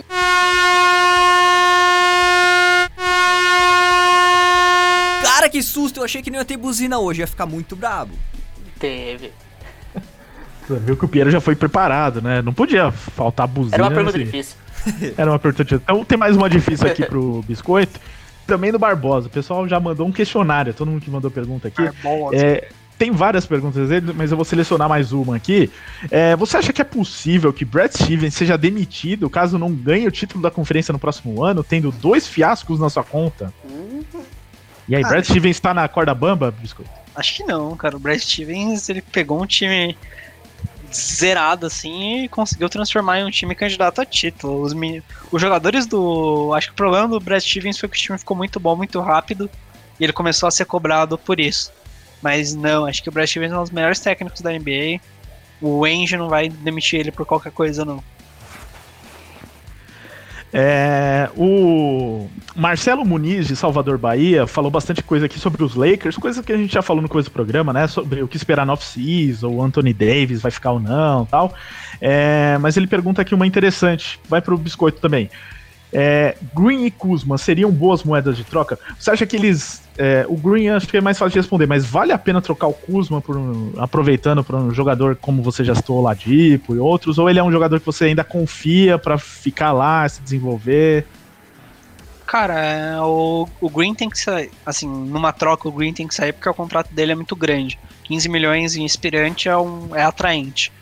O Kuzma, eu acho que depende do jogador que o Lakers for trocar. Assim, ele é um jogador bom, só que ele tem defeitos que eu acho que ele não conseguiria evoluir no Lakers porque ele não teria espaço pra isso. É engraçado que o Kuzma, se ele fosse trocado na última off-season, acho que ele ia valer muito mais do que vale É, agora ele tava também, né? com média de quase 20 pontos por jogo. É, então. Meio, ele quase foi naquela barca do, do Não, Pelicans. o Lakers queria segurar algum, acho- eu fiquei feliz. Acho que o erro do Lakers ali foi ter trocado o Zubat no meio da temporada anterior pelo Muscala, que não valeu nada. Nossa. E isso daí foi horrível. Mike Muscala, meu Deus Exato. do céu. Porque eu acho que o, que o Zubat poderia ir no pacote pro Anthony Davis e de repente o Josh Hart ficava no Lakers. Aí eu acho que ia ser bom. Mas enfim, águas passadas, aí o Lakers foi campeão, isso não interessa. Bom, o, o Piero, o Getúlio, e- esse também não podia faltar, né, Pix? Getúlio mandando aqui pergunta podia, na nossa Getulião. despedida. Getúlio de Porto Alegre. Qual vai ser o grande adversário dos Lakers em 2021? Dos Lakers, já colocou aqui os Lakers como o, o time a ser batido. Ele cita aqui Clippers, Warriors, Denver Nuggets, Dallas Mavericks ou outra equipe. Ele cita outras coisas aqui como. Idade Oeste só, então. Do Oeste, é. Do Tá. Qual dessas aqui vai ser um grande adversário pra Uhum. você, Piero? Suns. O É, Suns ele não o Suns. citou, não sei porquê, não sei porquê. É, não Tirando o aí. Suns. Tirando o Suns, Piero. É, eu acho que o Clippers, cara. Eu vou de Clippers porque tem Kawhi Leonard, tem é, o, o Paul George, que a gente teve essa decepção com ele aí. Mas eu vou na segurança, eu vou no time que era o favorito pra temporada. É, decepcionou nos playoffs, mas ainda tem bons jogadores e tem dois dos melhores da NBA também. Então eu vou, vou na segurança, apesar de ter times interessantes no Oeste, Clippers. Pra você, Biscoito, essa pergunta é interessante. Cara, eu vou apostar no Denver Nuggets. Acho que o Nuggets é um time que surpreendeu muito essa temporada. É, o Jamal Murray deu aquele salto que talvez transforme ele numa grande estrela. É um time que vai ter um pouquinho de espaço para contratar com a saída do Millsap. Eu acho que dá pro Nuggets surpreender sim, porque é um time muito novo que pode evoluir e brigar pelo título. pensar que o Nuggets ficou uma derrota contra o Jazz de ter quase seu seu futuro sendo explodido, né? Mudando de Não, técnico. pra eles, porque, mano, o Jeremy Grant ia sair barato agora. Esse É. É. Mas talvez eles não tivessem a certeza que eles têm agora que o Jeremy Grant é muito bom, né? É, exato. Um time que não foi citado e pra mim pode ser esse time é o Warriors mesmo, viu? Ele citou. É né? verdade, é Ele- verdade. Não, é, tem razão. O Warriors é muito bom. É, o Warriors voltando com todo mundo saudável, né? Se, e deve É. estar porque eles, eles tiveram tempo pra se recuperar ainda, né? Vão ter tempo. Quem não voltou saudável dessa off-season gigantesca aí, desiste, mano. É. Você não vai ficar saudável nunca mais na vida. É, agora verdade. é hora de voltar todo mundo bem saudável e os Warriors, eu acho que são o time que mais vai se beneficiar disso e pode chegar com tudo, ainda mais dependendo do que fizer em relação a essa escolha do draft. É, o Getúlio ele mandou mais um questionário final e como ele é um dos principais ouvintes, um dos que manda mais perguntas, eu vou fazer vocês responderem todos, mas rapidinho, nem precisa de menor de 30 aqui. É, ele mesmo falou, rápidas pra galera. Ele, ele devia fazer, ele vai ser contratado só pra mandar pergunta. É uma Vai boa. fazer pau. É uma boa. O cara é especialista nisso. É, na bolha, quem foi a grande decepção e a grande surpresa? Uma grande decepção pra você, Piero. Jogador que decepcionou muito. Paul George.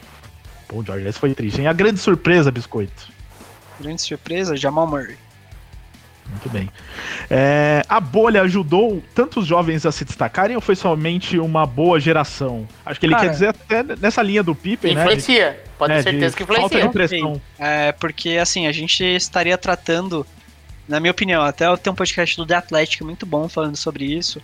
é, que eles falam que os rookies dessa temporada não são mais novatos, porque eles tiveram uma off-season toda Ah, é. pra se preparar e viraram teoricamente sophomores. Então eu acho que não, porque eu acho que eles tiveram muito tempo pra se preparar e eles não eram mais novatos quando eles jogaram essa, essa bolha. É, Bom concordo. ponto. Bom ponto. É, outra aqui, LeBron James mudou de patamar com esse título? Não, ele já era muito bom, ele continua sendo muito bom e não, não importa o que aconteça daqui pra frente na carreira dele, ele, ele já é um fenomenal, um dos maiores da história. Depende, depende da ótica que você assiste o esporte, né? Se é só pra você ver se o cara é bom e gostar de esporte ou se você tem essa necessidade de comparar atletas, né? É, Se você exato. vive à disposição de definir quem é melhor entre Michael Jordan e LeBron James, qualquer título importa, né? Mas pra definir se um jogador é muito bom, espetacular, um dos maiores da história, o LeBron já era perdendo ou ganhando. Com certeza o pessoal quer fazer essa comparação mesmo, viu, Pierre? A maioria das É. pessoas quer, né? Não tem é, mas é jeito. o que eu sempre falo, você nunca vai ser o cara que vai ganhar todos os títulos, porque o, LeBron já perdeu cinco, o Jordan não perdeu nenhum. Então. É, uma- é algo que ele nunca vai alcançar, então Sempre vai ter algo pra se sempre vai ter algo que vai faltar. É. É. E pra fechar, Anthony Davis e Jimmy Butler também mudaram de patamar nessa temporada? Cara, o Jimmy Butler eu acho que teremos que ver mais dele, porque ele foi bom num período muito curto de tempo. Tudo bem que foi numa final. Foi no momento mais importante. Só que a gente, acho que a gente precisa ver mais se na próxima temporada ele vai conseguir fazer o que ele fez é, nessas finais de forma, de forma regular, né? E o Anthony Davis, eu acho que sim, acho que tirou aquela dúvida da galera se ele era só um cara bom num time ruim e por isso tinha bons números ou se ele de fato era um grande jogador. Ele É, mostrou que é um ficar grande saudável, jogador. É, isso. Ficar saudável. O ponto central do Anthony Davis era a questão física, né? O Jimmy Butler, eu acho que ele é, ele é o, que, o que ele mostrou em Miami, né? Não o jogador do triple-double de 40 pontos toda noite, né? Não é isso. Mas ele é um bom jogador, assim, indiscutivelmente decisivo. O Jimmy Butler, ele, ele- eu acho que ele vai ter um status interessante aí depois dessa, desses playoffs. Acho que ele merece, é uma, é uma grande estrela da NBA. Não é um dos cinco melhores jogadores da liga, não é, mas é um, é um baita jogador. Inclusive, né, Piero, um abraço pro nosso Renan, que participou da live aquele dia, que também, ele acha que o Anthony Davis subiu de patamar. Ele foi de centésimo melhor jogador da NBA É, pra, no... pra sétimo, né? Agora pra sétimo, depois É. do, que ele, do que ele fez, mas cinco não, entre os cinco melhores ele ainda não tá, segundo o Renan. É, abraço pro Renan. Então, acho que é isso. Fim das, do melhor de 30, fim das perguntas. Agora, destaques finais para encerrar o programa. Começando por você, Piero Fiorelli. Faça aquele convite para que o pessoal. O que, que o pessoal que ama NBA tem que fazer durante off-season, além de ouvir nossos podcasts e ler o The Playoffs? É isso aí, é, acompanhar o EC na rede, né? O, o, o podcast aqui da casa que estava com a NFL agora volta a seguir a NBA, né? Então estarei eu e Miguel Fortunato lá, circunstancialmente você também, né, Rica? O, o Biscoito. O Tigas, Tuca, enfim, a gente vai fazendo revezamento aí pra falar de basquete. E pode ter certeza que a gente vai acompanhar muito desse, dessa off-season da NBA, fazer um recap aí de todas as franquias, de tudo que aconteceu na última temporada, porque tempo não vai faltar, afinal nem data a gente tem ainda, né? Fica aí a expectativa pelas definições de técnicos, né? Tem time aí escolhendo técnico, Doc Rivers chegando no Sixers, eu acho que foi uma contratação interessante pro Sixers. É, o, o, Sixers é esse time super estranho de você montar taticamente, e aí vai chegar o Doc, que tem muitas questões aí nesses times estranhos, é, e ele conseguiu fazer o, Clippers do ano passado funcionar. Não sei com esse com esse Sixers ele vai conseguir, é uma questão. Tem aí o Mike D'Antoni no mercado, pra onde vai o Mike D'Antoni? É, será que ele pega um Indiana Pacers? Já foi, foi falado. Enfim, acho que a gente ficar de olho aí, principalmente em Clippers, Pacers, tem essas definições e a gente lá no USA na rede vai acompanhar essa reta final da, da off-season dos técnicos. É, e draft, claro, também, né? Vamos fazer a cobertura completa do draft, tentando trazer convidados aí também, especialistas em draft, pra, pra gente fazer a cobertura. É isso aí, Rica. É isso aí, Biscoito. Um abraço especial também pro Pix. Foi muito legal esses meses aí, esses anos, na verdade, né? Junto com o The Playoffs na WP. Parabenizar você aí, Pix. E vamos que vamos, até, até a próxima. É, seguimos junto, né? Em outro formato, mas vamos seguindo. Valeu aí, Pedro. É isso aí. Biscoito, seu recado final, você que sempre tem sugestões bastante aleatórias, o que, que o pessoal que gosta de NBA tem que fazer durante a off-season? Cara, ó, eu vou fazer até prometendo aqui, vou fazer um post no The Playoffs explicando as estatísticas avançadas. Todas essas coisas que eu, que eu falo aqui, esses, esses nomes estranhos, eu vou fazer um post pra vocês explicando como que você olha um box score assim, que você vê essas estatísticas avançadas pra vocês repararem coisas do tipo, ah, quantas vezes o Jimmy Butler pegou na bola? Ou estatística do tipo, o Caruso é o cara que mais conseguiu roubos de bola em saída e quando os jogadores estão saindo naquela saída de bola pós-sexta, o Caruso foi o cara que mais teve roubos de bola nessa situação, com 29 roubos durante a temporada.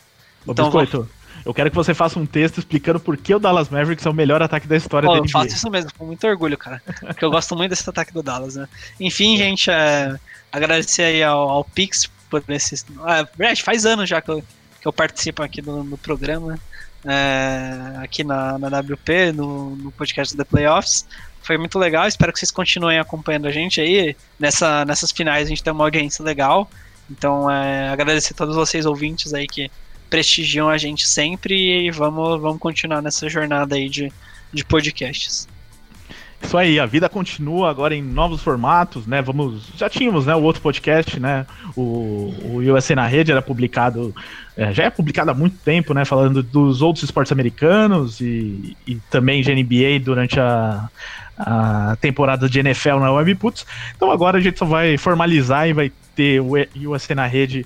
É, mais programas do USA na rede, duas vezes por semana, além também da live de playoffs no YouTube.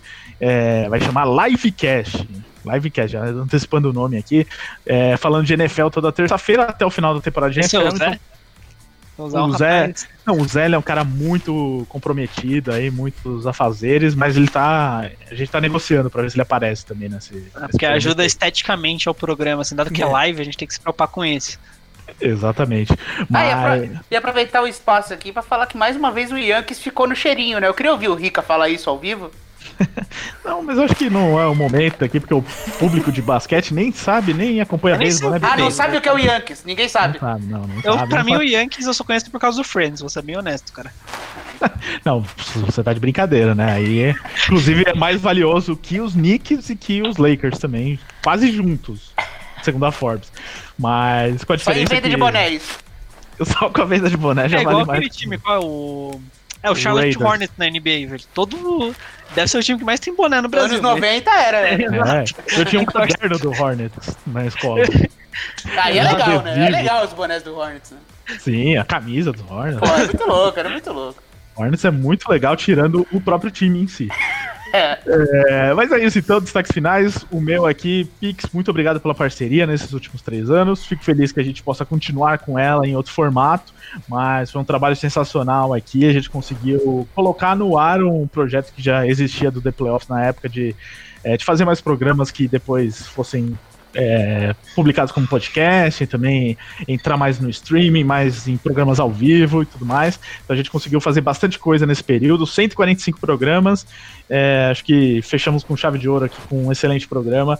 E nos vemos em breve, então, sem muito clima de despedida, porque a gente co- continua aí e espero que seja uma parceria ainda mais duradoura. Então, um grande abraço a você e a todos que nos ouvem. Piero, Biscoito, valeu também. Até a próxima, Pix. Beleza, gente. Faço das tuas, Rica, as minhas palavras. Valeu, Piero, valeu, Biscoito. O Tigas também não tá por aí hoje, mas agradeço por todos esses anos aí, por todos esses programas. E como tu disse, Ricardo, não em clima de despedida, porque seguimos em novos formatos, mas seguimos a parceria. O importante é levar o esporte americano em áudio, né? Pra galera. Valeu, gente. Então a, a gente se vê e se ouve logo na sequência. E é isso aí, The Playoffs na WP, última edição do programa da parceria WP e portal The Playoffs. Última, mas não quer dizer que acabou. A gente só tá mudando o formato, como dito já, um monte aqui, né, durante a transmissão desse programa. O programa era transmitido todas as terças, nove da noite, horário de Brasília, ao vivo, né? E ficava gravado para te ouvir depois, quantas vezes quisesse, de onde quisesse, como quisesse, na versão reprise e versão podcast. Bom, isso continua, né? O portal The Playoffs está criando um novo podcast que vai ser gravado pela WP Oncast, né? Um, um serviço aqui do grupo WPcom, que a Rádio Webputs faz parte.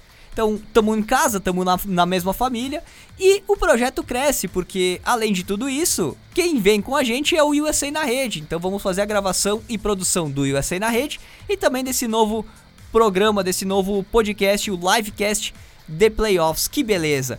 Mas antes de me despedir aqui de vocês, eu quero agradecer a companhia, a tua companhia, ouvinte, seja ao vivo, seja gravado, né? Seja na, na versão reprise podcast.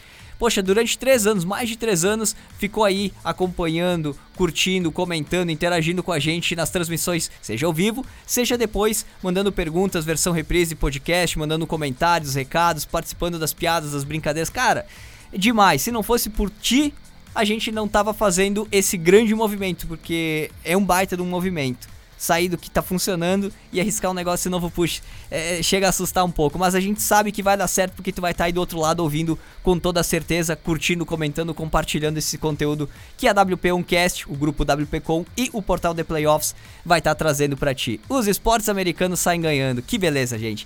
Mas aqui na WP tudo continua normal, tá? Agora tem a programação da playlist do Pix, é, a minha playlist, a minha seleção musical vai rodar até meia-noite e logo na sequência madruga WP. A WP segue ativa até dia 1 de janeiro de 2021, como tu conhece, exceto o The Playoffs na WP, que já agora tá ganhando um novo formato, mas o resto continua igualzinho, tudo 24 horas para ti acompanhar, para te curtir a melhor música que tu pode imaginar numa rádio. É, Eu garanto. Vai lá, acessa webputs.com.br, dá o play, baixa o aplicativo no teu Android. Se tu tem outro sistema operacional, acessa do teu navegador mobile de preferência o site, dá o play e curte a nossa programação. Gente, brigadão de coração, Picles WP. Segue também as redes da Rádio Webputs, que vai continuar funcionando. A gente vai fazer transmissões, a gente vai fazer lives, vai gerar conteúdo para as redes sociais agora. Uma rádio bem diferente, é uma rádio nada normal, tá aí o motivo. Valeu, gente, grande abraço, a gente se vê e se ouve por aí.